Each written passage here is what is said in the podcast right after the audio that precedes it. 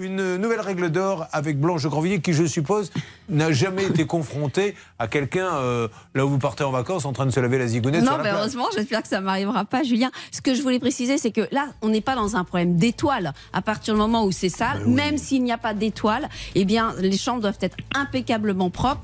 Après, l'étoile, c'est un problème de confort. Mais là, on n'est pas dans le confort, Julien. Donc, évidemment, il a le droit à une indemnité. Et là, malheureusement, c'est Contrairement à Sophie Marie qui a pu partir, il n'a pas pu partir, il est resté sur place.